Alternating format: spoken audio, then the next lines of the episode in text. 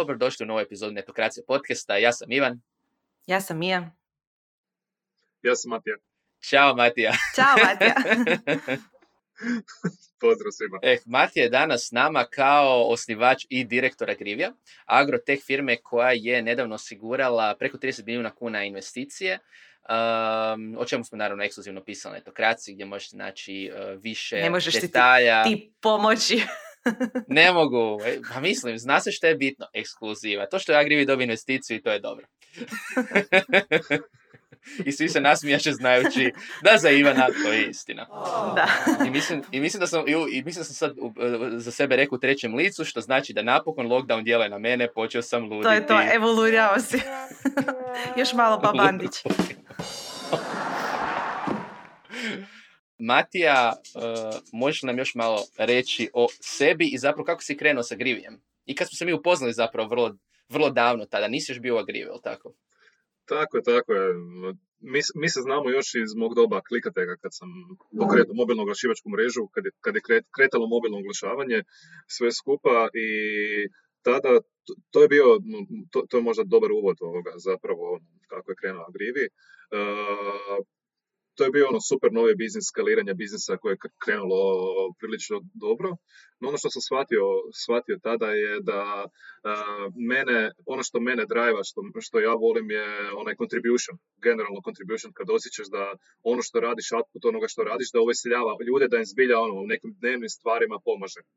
I onda kad sam skužio da zapravo gradim mobilnu platformu za oglašavanje, kad dobiješ oglas i prva stvar koju radiš je tražiš X, jel te živcira taj oglas ovoga. I to je ona prva reakcija. I onda skužiš, ok, da, super je to biznis, ali onak malo živciram ljude.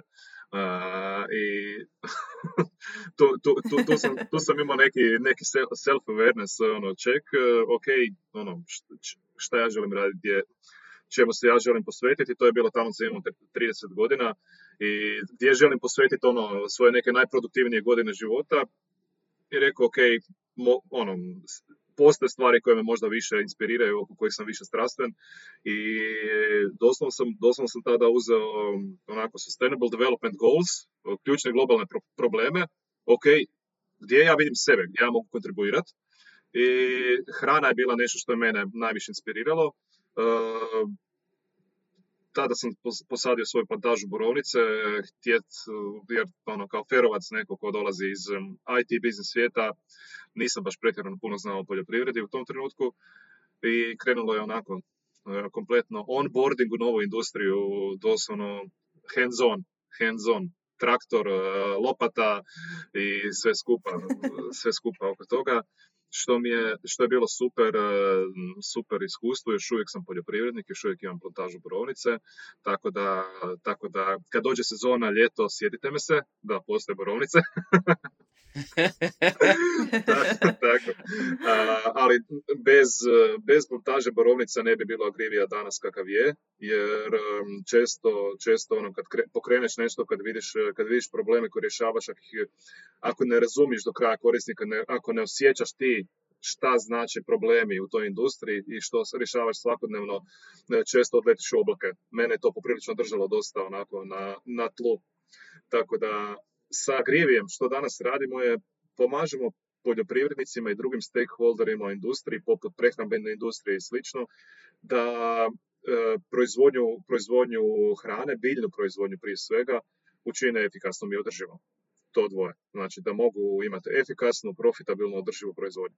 Hvala Matija na uvodu, a za one koji žele i dalje znati šta se događa u tehnološkom svijetu, šta će Matija sljedeće posaditi osim borovnica, nek se naravno pretplate na Netokracija podcast, subscribe na YouTube, ali isto tako na svim podcast platformama poput Spotify-a, Deezera, Google Podcasts, Apple Podcast i tako dalje i tako bliže i nemojte zaboraviti naravno i newsletter i druge kanale. Ali da se vratimo na ovo što se zapravo rekao, zanima me šta je išlo prvo ambicije za startup ili borovnice? Odnosno, zanimljivo mi je što si rekao da To je doslovno bilo moje pitanje, Ivane.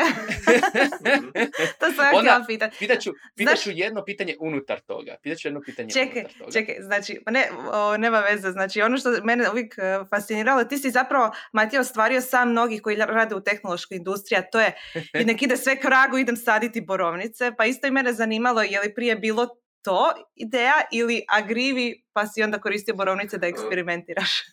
ili, je, ili ideja o agriviju došla dok si sadio borovnice? Ja sam znao da, ja sam znao da želim raditi nešto što je vezano, nešto tehnološki što je vezano uz, uz poljoprivredu. Nisam znao još točno šta. I odlučio sam zbilja ući uć u svijet poljoprivrede kao poljoprivrednik. E, gdje, ajmo, ajmo reći da ono, pokušavaš složiti neke generalno, generalno obiteljske planove, sve skupe što radiš, e, pa plantaža borovnice se u taj cijeli segment e, lijepo uklapala, tako da je bilo onako super, krećem, kre, sa plantažom borovnice i to će mi biti doslovno poligon na kojem ću osjetiti sam što, što to ne funkcionira generalno. I sa plantaže borovnice je zapravo došlo do ideje o samom agriviju. Znači, u biti ti si, uh, ono kad si rekao, inicijalno pogledao si uh, koji su neki potencijalni globalni problemi po nekim svjetskim trendovima i tako dalje. Od tih si suzio neki koji su ti zanimljivi, prvenstveno proizvodnja hrane. mm Povodom toga si krenuo se baviti borovnicama, mm da, da ono, stvorio si vlastiti problem koji ćeš onda znati kako bi moglo biti zanimljivo riješiti i onda dalje, tako dalje. Nemaš bolje motivacije nego rješavati vlastiti problem. To je najbolja motivacija. Da, zanimljivo, zanimljivo mi je taj, uh, taj uh, pristup u biti da si pogledao ono široku listu problema i onda ti pa šta me od ovoga um, zanima. Za većinu ljudi mi se čini da ipak zaista krenu od vlastitog problema krenu od nekog vrlo specifičnog, konkretnog, negdje su vidjeli možda je, uh-huh. ali rijetki kreću sa širokom slikom svih mogućih stvari koje mogu um, riješiti. Da li misliš ti to u neku ruku i agriviju pomoći u buduće da imaš da imate neku veću viziju. Uh-huh. Ili ono, dosta startupa krene s nekim malim problemom, možda lokalnim tržištem, a čini mi se da si ti krenuo sa ono, aha, ovo je najveći problem na svijetu, to među njima. Hrana. Hrana. htio, htio sam raditi, mene inspirira, ono što mene motivira je zbilja odraditi veliki contribution globalno. Znači, nisam se htio fokusirati na, na mali neki problem, na nešto. Smatram da premalo ljudi generalno se uključuju u rješavanje velikih svjetskih problema.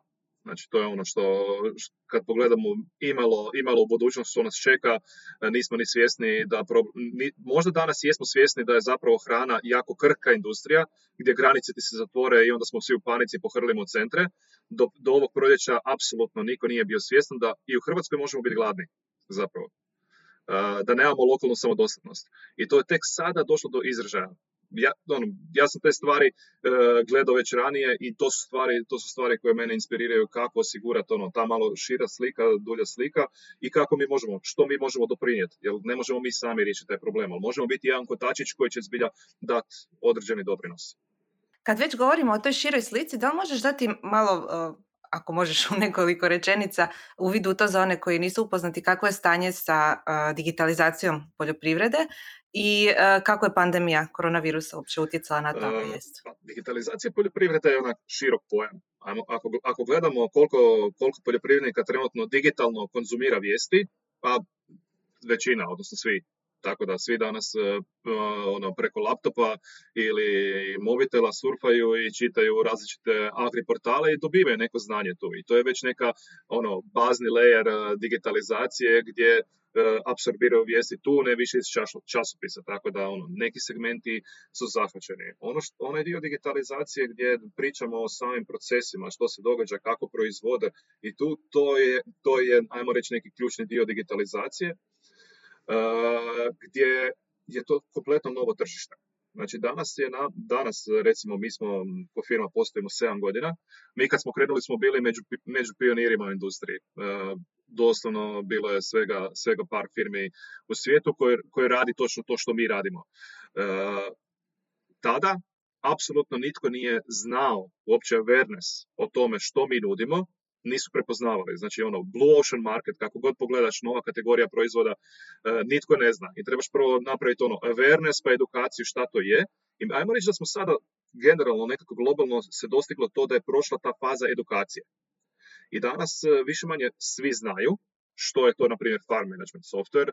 Svi znaju da im koristi i da će im biti bolje ako ga koriste. E, sad smo još u onoj fazi gdje Eh, gdje edukacija, ovisno sad o tome ko, o kome se radi u industriji, eh, je slično kao kad ideš u teretanu. Odnosno, slično je, slično je onome, ok, znam da mi je korisno, eh, teško mi je krenut, jer moram promijeniti neki svoj behavior, rutinu koju nisam radio ranije i još mi je teže održati se. E, to, su sad, to je sad, to je sad taj, taj, dio, taj dio promjene, promjene načina na koji funkcioniraju. Ukupno je još uvijek jako rana industrija. Znači, ako gledamo zapadna tržišta Amerika, procjene su da do 30% je penetracija par management softvera. Znači na američkom tržištu, na, na njemačkom tržištu i zapadne Europe 15 do 20%, kod nas je 5%, recimo. Ono, to, je, to je naša estimacija da oko 5% penetracija digitalnih rješenja baš za upravljanje proizvodnjom u, u poljoprivredi. A šta to znači konkretno? Znači recimo, jel to znači da onda farme šta vode svoju proizvodnju u Excelicama ili je to još na papiru i sve u glavi? Isključivo glava. Znači isključivo glava i to je najveći, e, čak oni koji su pisali sve na, na papir, su puno, puno lakši korisnici za adoption, za primjenu tehnologija uh i sve skupa, jer su barem nešto pisali.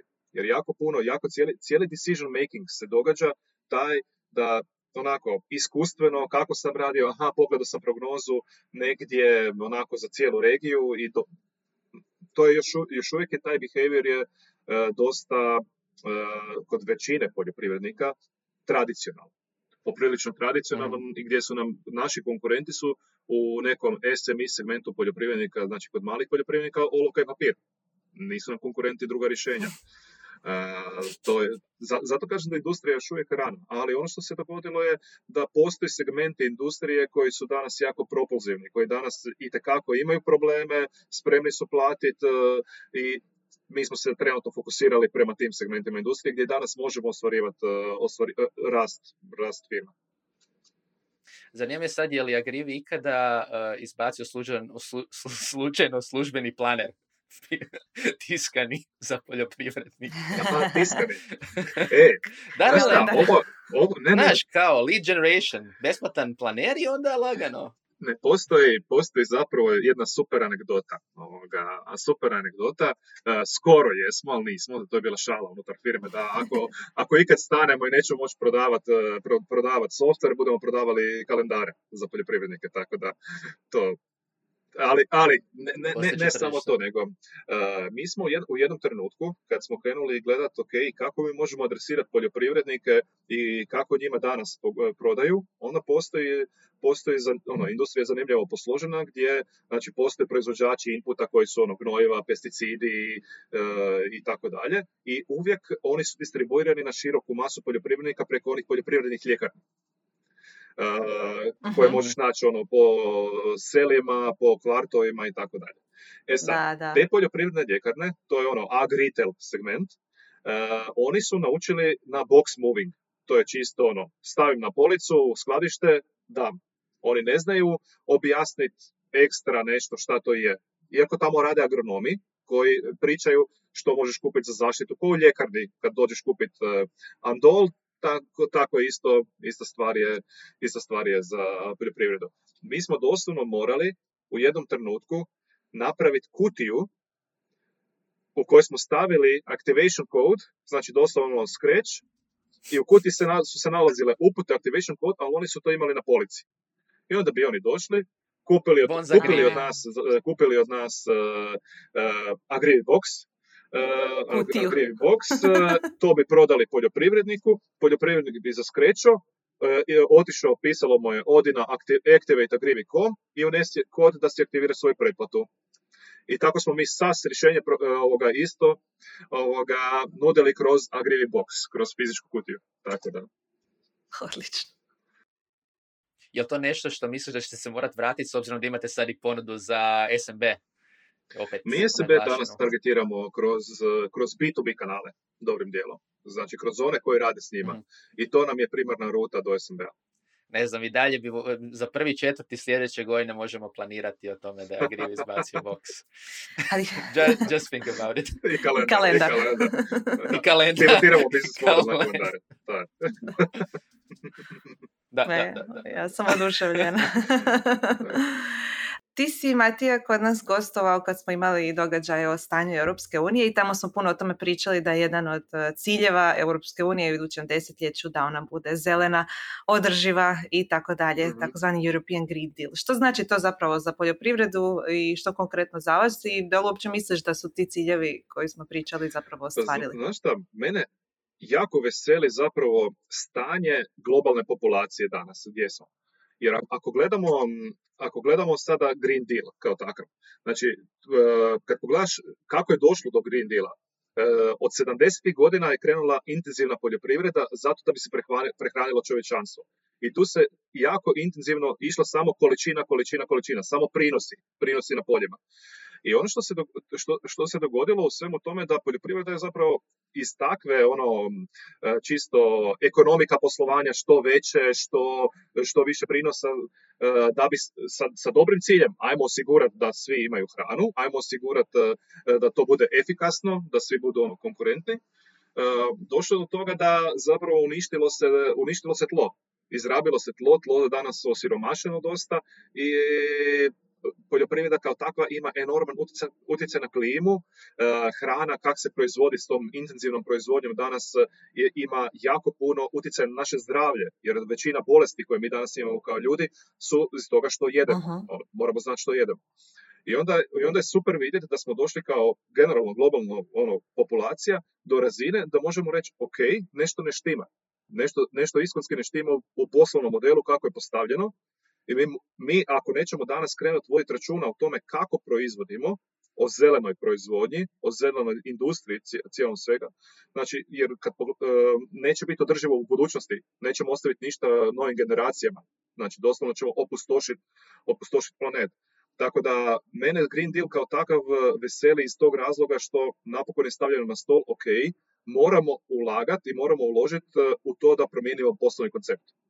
Jer e, tren- trenutno kad gledamo, kad, gledamo kad, kad uzmeš Green Deal kao neki paket plan, 90% stvari unutra su vezani ili na okoliš, konkretno e, utjecaj industrije na okoliš gdje je poljoprivreda je jedan od major faktora, znači poljoprivreda je tu uključena.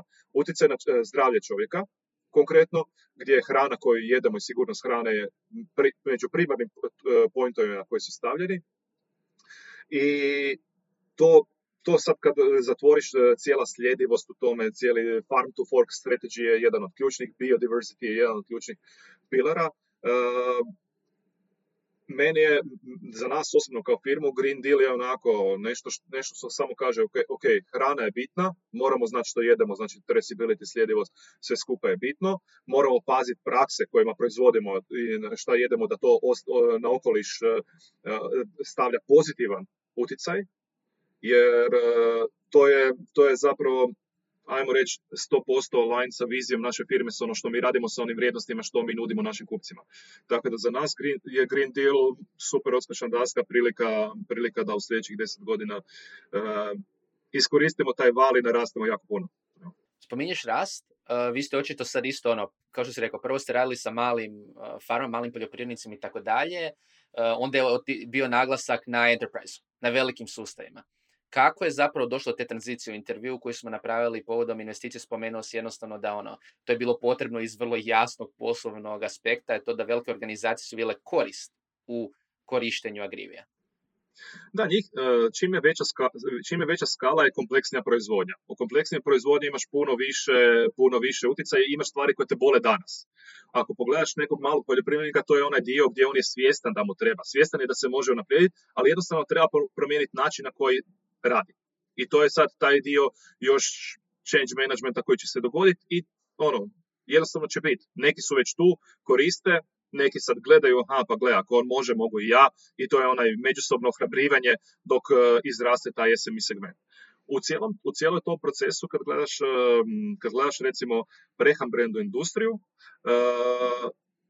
recimo možda najbolje, najbolje to opisati e, kakve probleme oni imaju što i mi riješimo, riješimo s našom tehnologijom je, znači imamo, imamo jednog klijenta koji proizvodi konzervirane, konzervirano povrće, između ostaloga kukuruz u konzervi, onaj e, kukuruz šećerac koji kupujemo e, u supermarketima i oni su premium brand. E sad, da bi osigurali taj premium kvalitetu kukuruza, moraju imati što kraći period od trenutka kad je kukuruz pobran do finalnog proizvoda, do konzerve. I njima je to 4 sata. Znači doslovno od polja kad se kombajnira do konzerve u tvornici je 4 sata. Nemaju vremena raditi neki, neko testiranje kvalitete u tom periodu, nego onda rade testiranje kvalitete kasnije. I ako otkriju da postoje ostaci rezidua pesticida koji ne zadovoljavaju zakonske norme i njihove norme kao premium brenda, bacaju cijelu seriju. I to je ogroman food waste, to je ogroman trošak koji je par milijuna eura samo na jednoj tvornici, ima više tvornica, trošak. I bilo je pitanje, ok, da li mi njima možemo pomoći riješiti taj, taj problem, jer oni nemaju uvid šta se događa na poljima i cijeli intelligence. I onda oni donose našu platformu svojim poljoprivrednicima, daju im cijele agronomske prakse, kako, šta trebaju raditi da dostignu kvalitetu e, koja je potrebna za njih i plus da održe cijeli compliance e, za sigurnost hrane, znači za standarde. I ono što je mi, e, tako da poljoprivrednici znaju kako trebaju raditi, e, dobiju od njih jasnu uputu kroz platformu. S druge strane, poljoprivrednici bilježe u platformu kad su, na primjer, odradili zaštitu bilja, sa kojim proizvodima, a naša platforma ima cijelu bazu znanja proizvoda, kolika je karenca za proizvod, karenca znači period od kad ne smiješ brat, koliko kad si šprico, nije sigurno brat.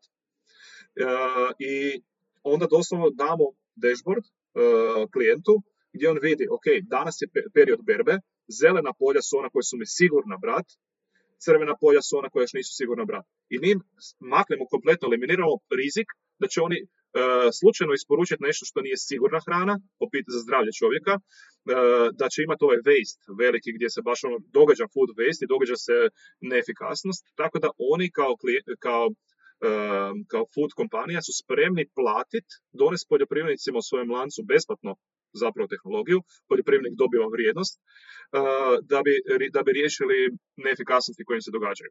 I to su, to su recimo primjeri kako mi rješavamo sada enterprise koji su bilo prehrambena industrija, bilo da se radi o velikom poljoprivredniku koji jednostavno ima 200 traktorista ili nešto i tu ima puno, puno neefikasnosti gdje mu pomažemo da naprave trošne uštede i izbjegnu rizike. Tako da. Vi njima u biti pomažete implementirati procese i uvjete koji su njima uopće bitni da se može realizirati njihova proizvodnja. U biti ono, i onda ispada taj B2B2B segment u neku ruku. Jel? Tako. Moje cijelo shvaćanje od uvijek tehnologije je da nije tu tehnologija radi sebe. Tehnologija je da riješi neki real life proces, da ga učini jednostavnijim, da decision making koji ti moraš napraviti učiniš lakšim i boljim. I to je to. Znači mi pomažemo da oni uh, imaju bolji decision making i da u tom decision makingu ostvare uštede, izbjegnu rizike i u konačnici postignu i sigurnost hrane i bolju kvalitetu i profitabilnost i održivost sve skupa. mm Kad govorimo o decision makingu, vi ste donijeli odluku ponovno se fokusirati na ove male i srednje uh, biznise. Kako je do toga došlo i kako uopće prilagođavate uh, kreiranje proizvoda i za velike i za male? Ne, mi, mislim, nije stvar da se, mi, nama je trenutno fokus i dalje primarno B2B. Mi smo primarno B2B mhm. kompanija.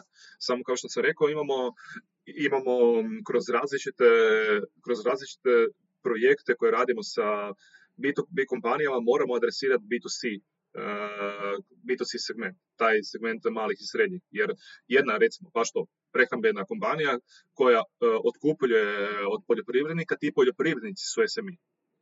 Oni su SMI. Uh Tako da mi moramo imati uh, dio proizvoda Znači preko mi, njih. Mi moramo imati dio proizvoda koji nama zadovoljava SME segment. Ili imamo projekte sa različitim ministarstvima, sa bankama, agrobankama. Isto tako kojima je bitno, kojima je bitno da, njihovi, eh, da oni donesu tehnologiju poljoprivrednicima kako bi osigurali tamo gdje su plasirali kredite da on, da su zbilja strukturirani, da, e, da imaju, ono, to je ono, grow with the client e, approach, e, da, da oni budu profitabilni, da imaju siguran povrat, povrat lona. To je onako plus za nove donose im da bi onda mogli dugoročno, dugoročno imati e, uvide radi credit risk scoringa, da bi mogli pametnije planirati kom će uopće plasirati. Jer e, dobiti financijske podatke od poljoprivrednika, nažalost, u većini zemalja nije samo tako, jer se puno toga događa prodaje, prodaje direktno na vratima, što često nije registrirano nažalost, e, takva je situacija. Onda oni nemaju zapravo stvarno financijsko stanje poljoprivrednika i moraju nekako dobiti parametre za bolji benchmarking i scoring. Mhm. A vi što mi je zanimljivo s te strane, znam, ono, još se sjećam davno, davno da ste imali suradnje s određenim i telekomima i ono, većim enterprisima koji su htjeli agrivi kroz partnerstvo ponuditi svojim kupcima, ali spada opet ovo je slično samo firme s kojima radite, kao što se rekao, opet agrobanke, agrotvrtke, znači ipak čak i veliki taj partner, ako očito želite da radi, mora biti u području i imati tu bazu već korisnika. Ne može samo biti neka velika firma koja može prodavati dalje. Nije samo to, moraš imati, moraš imati polugu isto, između mm. ostaloga. Moraš imati motivaciju, vrijednost, zašto bi neko kome ti doneseš tehnologiju, da koriste tu tehnologiju. Znači, e, samo po sebi tehnologija daje svoju vrijednost e, poljoprivrednicima i oni kupuju od nas poprilično puno. ali kad gledaš taj adoption curve, kako ćeš nekoga motivirati, ako ti imaš e, ako ti imaš tu dodatnu vrijednost gdje to nije platforma pa evo ti sam si, nego tu imaš cijeli proces e, kolaboracije sa tim stakeholderom, ima neku dodatnu vrijednost korištenjem platforme, onda je to nije ono 1 plus 1 je 2, nego dođeš mhm. na 7. Mhm. Onako, doslovno se multiplicira se efekt vrijednosti. I onda imaju veću motivaciju i više koriste. Što je pa te bio, čisto za, da, da zatvorimo svojim dijelom, ali mi je jako zanimljiv, um, koji bi te bio najbolji savjet za nekoga tko želi, jer opet većina startupa razmišlja bilo da su enterprise segmentu, biti svi razmišlja, ha ja moram direktno ići svom kupcu, jer demokratizacija softvera, whatever, nije bitno, ali kad recimo tražim enterprise partnera, koji je po tebi neki ključan savjet, ako si naučio budem toga? Pa mislim, kad gledaš, e, trošak prodaje je ogroman mhm. trošak. Znači, prije, e, pogotovo kad ideš internacionalizirati, to je ono s čim se mi danas uh, ono, challengeiramo u skaliranju, otvoriti novu državu, zaposliti ljude, čekati da se proda tamo, to je jako skupo. Jako skupo. I ne možeš to raditi uvijek sam, jer postoje firme koje su već, u, koje su već prodale nešto tvojem klijentu, i svi znamo da je napraviti upsell na postojećem klijentu puno jednostavnije nego akvizirati novog kupca. Tako da e, bitno je gledati koje su ti komplementarne firme s, kojima imaš energiju i e, koje će imati motivaciju nešto još upsellat svojem kupcu i donesti zapravo to, to nešto bude tvoje rješenje. Tako da mi trenutno, mi trenutno gradimo dosta channel partnership e, da da jednostavno utiliziramo, utiliziramo resurse drugih. Mislim, to su svi klasični Uber modeli mm gdje rasteš, rasteš na šerenim resursima, ne nužno na svojim resursima. Ja vjerujem da će dio naše publike zanimati uh, savjeti vezani uz uh, prikupljanje investicija. Mi smo dobili uvid u uh, istraživanje State of European Tech 2020 koje je otkrilo da je investiranje u srednjoj i istočnoj Europi jako, jako nisko. Baš smo se malo iznenadili poražavajućim rezultatima, iako smo ih mogli pretpostaviti. Koja je zapravo realnost za poduzetnike, odnosno evo možeš iz svoje perspektive ispričati kako je sve teklo i gdje su bili izazovi a možda, realno se možda najviše održava o tome koliko je bilo successa, success storija iz naših regija, tu, ono, iz, iz generalno srednje istočne Europe. Uh, naši, svi naši konkurenti koji su, recimo američki konkurenti, uh, su financirani jedno deset puta više od nas barem deset puta više od nas, koji su čak imaju manje revenju od nas i manje e, loši proizvod ono, dos, doslovno je tako, tako stanje. E sad, zašto se to događa? Nama, je, nama su htjeli do, um, neki finance advisori iz Londona raditi uh, radit poprilično veće američku rundu u Europi napraviti. I oni su gledali za kog mogu, na, mogu napraviti američku rundu u Europi. Uh, u Europi, do, doduše to je bilo prije godinu i pol dana negdje, i oni su rekli, ok, Agrivi, vi ste ono najbolje pozicionirani od svih FMS-ova FMS u Europi, mi bi htjeli za vas raditi tu rundu i napravili su due diligence, napravili sve i sve checkmarke, sve, ono, baš su došli sa pozitivom. I onda su nam došli nakon toga, e, krenuli su neki prvi outreach i onda su rekli, gle, malo su nam skeptični investitori, jer vaša regija nije do sada pokazala Skype exite. Nije pokazala velike stvari. I zato danas kad gledamo Infobip, Nanobit, uh, partnerstva koje rade, uh, Infinum, drugi, svi skupa, znači to je to je, ono, to je fantastično za cijeli ekosustav. Nama treba što više success storija, jer sa svakim success storijom, Rimac što je napravio generalno, znači to, to su uh, success storije koje vrijede sva, svakome od nas u ekosustavu, jer nas automatski, nas kao regiju, doživljavaju da mi zbilja nešto možemo odavdje iskreirati. I to je, jednostavno, proof of concept. Znači da se nanobitov exit dogodio nešto ranije, vama bi bilo lakše uh onda doći do investicije. Baš zanimljivo. Tako. to, to su jednostavno, kad, kad gledamo, znači to je jedna stvar i opće doživljavanja regije. Druga stvar koja je, je da još uvijek mi imamo jako malo investitora u regiji. Znači imamo malo, jer većina mhm. fondova primarno do nekih growth faza, baš i velikih growth faza, investira lokalno. Znači, uglavnom su lokalne investicije. Njemci investiraju primarno njemačke firme, Francuzi. Znači, pa mi smo pričali sa svima njima. Njihov portfelj je primarno lokalni portfelj. I nama treba, nama, ono, još, još je poanta da nema, ono, nema toliko, toliko ponude. Ali to je onaj, uh, u neku ruliku upravo povezano success storima, jer dobar dio tih opet lokalnih investitora su ljudi koji su vjerojatno egzitali neke svoje firme, i tako da je tako bliže. Recimo rumunjska scena je po meni nama najbliža da ima takve slučajeve gdje u biti tvrtke koje su relativno recentno egzitale, sada većina njihova anđeoske mm scene su biti ti poduzetnici koji imaju šta za investirati, naravno kao što si rekao, investiraju u rumunjske. Um, prvenstveno... Ali i visijevi, i visijevi jako su backed, uh, jako često su od um, ono, prošlih entreprenura, tako da to je, mm to je isto, isto bitno. Tako da eto, nadamo se da će naši sad ovi uh, uspješne priče da. isto dodatno potaknuti lokalnu scenu. Da, da, da. Um, što se tiče još ovo malo oko customer successa, ti si jako ponosan zapravo na to kako uh, radite s klijentima, radite s partnerima i tako dalje. Opet ono što smo vidjeli ako gledamo sve te neke success storije, uz iznimku nanobita, većina tehnoloških firmi se bazira zaista na nekoj vrsti B2B-a, znači rada uh, s klijentima. Um, što je po tebi bio neki dobar pristup baš customer successu, B2B-u iz aspekta da se opet uh, dosta ljudi se uhvati u zamku da idu u neku kastimizaciju, da idu previše u stvari koje bi zapravo bile neki ono agencijski rad, ajmo reći više. Uh, kako biti, raditi dobar customer success, dobar business development isto sa klijentima, a da pomaže daljem rastu tvrtke, ne samo tog određenog klijenta, ne samo te određene suradnje. Ok. E, super tema. Ja, ja gledam zapravo, meni su to dva pilara. S jedne strane imaš product innovation, cijeli segment, s druge strane imam baš sami success. Nama je success zapravo kako naši kupci koriste našu platformu da dobiju vrijednost za sebe. I, to, i cijeli taj adoption curve gdje change management promjena načina kako oni funkcioniraju.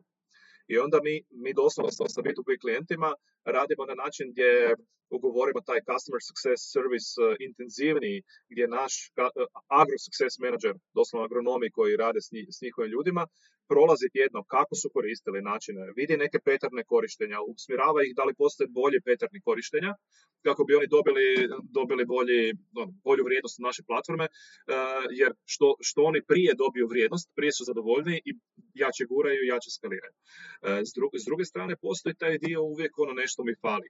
Znaš, još bi nešto, i to je, to je taj dio koji uh, je te, jako teško menadžirati. Ono što je nama bitno je da da li nam, ono pitanje, da li nam se uklapa u roadmap. Mi imamo mhm. sreću trenutno da recimo sa velikim farmama i sa food kompanijama, trenutno stvari s kojima su oni dolazili nama, su nama već bile zapisane u roadmap. Znači, mhm. mi smo ih već sami identificirali. I što, je, što znači da onda, onda, onda imaš pitanje, ok, da li, da li smo mi spremni raditi reprioritizaciju u roadmapu ako nam nema netko financira roadmap. I zapravo mi koristimo dosta tu pologu financiranja razvoja kroz kupce, B2B e, kupce, gdje nam financiraju roadmap koji smo mi htjeli napraviti. I to je, to je zdravi, zdravi još način rasta, ali pokušavamo ne izlaziti ne izlazit iz, mi još uvijek imamo jedan proizvod. To je jako bitno. Mi još uvijek nemamo sad kupca koji je na custom proizvodu. Mi imamo jedan, jedan, jedan proizvod to je zapravo jako dobro, to je zapravo super baš tog aspekta što jednostavno opet ulažu u vašu budućnost. Tako je, tako je. I njima je bitno zapravo, svi koji su malo na višem stupnju, gdje imaju baš možda IT, IT menadžere koji e, kvalitetno upravljaju, kažu pa mi ne želimo biti na kasnom produktu.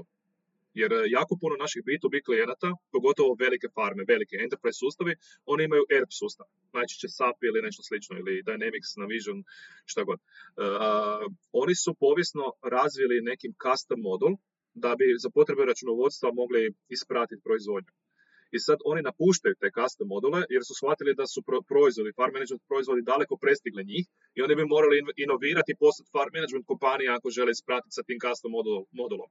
I onda doslovno prelaze na proizvode poput našeg, integriraju ih sa sa ERP-om. I oni kažu, mi ne želimo imati custom proizvod, to smo onda mogli imati dalje. Mi želimo kontinuirano da nam vi donosite innovation. I to, to je poanta. Tako da. Ja imam jedno pitanje za kraj, uh, malo da se odmaknemo od ovih tema. Uh, baš nam je zanimljivo jer je prije nekoliko dana stigla vijest da je Boris Trupčević uh, iz 24 sata odlazi i bit će direktor Forea, dakle tehnološke tvrtke, a vi ste doveli u Agrivi Guillaume Arabija, koji, ako se ne varam, bio na poziciji u RTL kao direktor digitalnog i poslovnog razvoja. Pošto to ljudi, a i ti sam evo si preš, došao iz oglašivačke industrije u tehnološki startup. Pa što to ljudi iz te digitalno oglašivačke industrije mogu zapravo dobro raditi u tehnološkim tvrtkama? Donijeti biznis u tehnologiju.